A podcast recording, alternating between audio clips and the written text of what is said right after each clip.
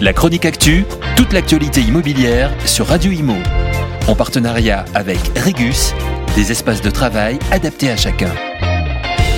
Les chiffres du logement d'août 2023 ont été dévoilés par la société Adéquation, spécialiste des marchés immobiliers, et on constate que les ventes de logements neufs aux particuliers ont baissé de 35% entre le 1er janvier et le 31 août dernier.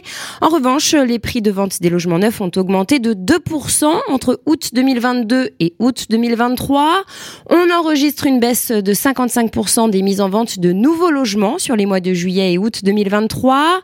Le nombre de logements disponible à la vente en France au 31 août 2023 est de 99 800. On peut dire que c'est un volume qui se stabilise compte tenu de l'effondrement du nombre de nouveaux programmes et des retraits d'opérations. Enfin, moins 50 à moins 60%, c'est la fourchette de la chute des réservations de logements neufs du 1er janvier au 31 août dernier sur les agglomérations de Bordeaux, Nantes et Toulouse, trois territoires qui affichent les plus forts reculs sur les grandes métropoles